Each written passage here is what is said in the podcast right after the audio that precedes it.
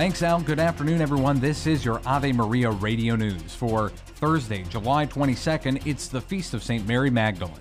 The news this hour is brought to you by the Ave Maria Family of Funds. More info is at AveMariaFunds.com. The opening ceremony of the Tokyo Olympic Games is set for tomorrow in the shadow of a pandemic. NBC's Kirk Gregory is there and describes the strict protocols. The athletes are tested daily. Media members are under a soft quarantine, 14 days. Masks are mandatory. COVID is taking its toll on Team USA. Several Olympic stars, including tennis phenom Coco Gauff and NBA star Bradley Beal, tested positive, putting an end to their Olympic hopes. Restrictions also include empty seats, as no fans will be allowed inside the venues as the competition begins. Staying with the Olympics, the Archdiocese of Tokyo has announced it is canceling the pastoral program designed to accompany athletes and all participants of the Games.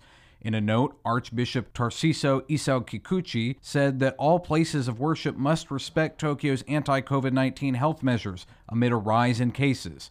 Among the events canceled was an international mass at St. Mary's Cathedral and the distribution of custom made rosaries for all the athletes. The CEO of Tesla says the company will likely resume accepting Bitcoin for car purchases. Elon Musk says Bitcoin mining appears to be shifting toward renewables and away from what he earlier called rapidly increasing use of fossil fuels.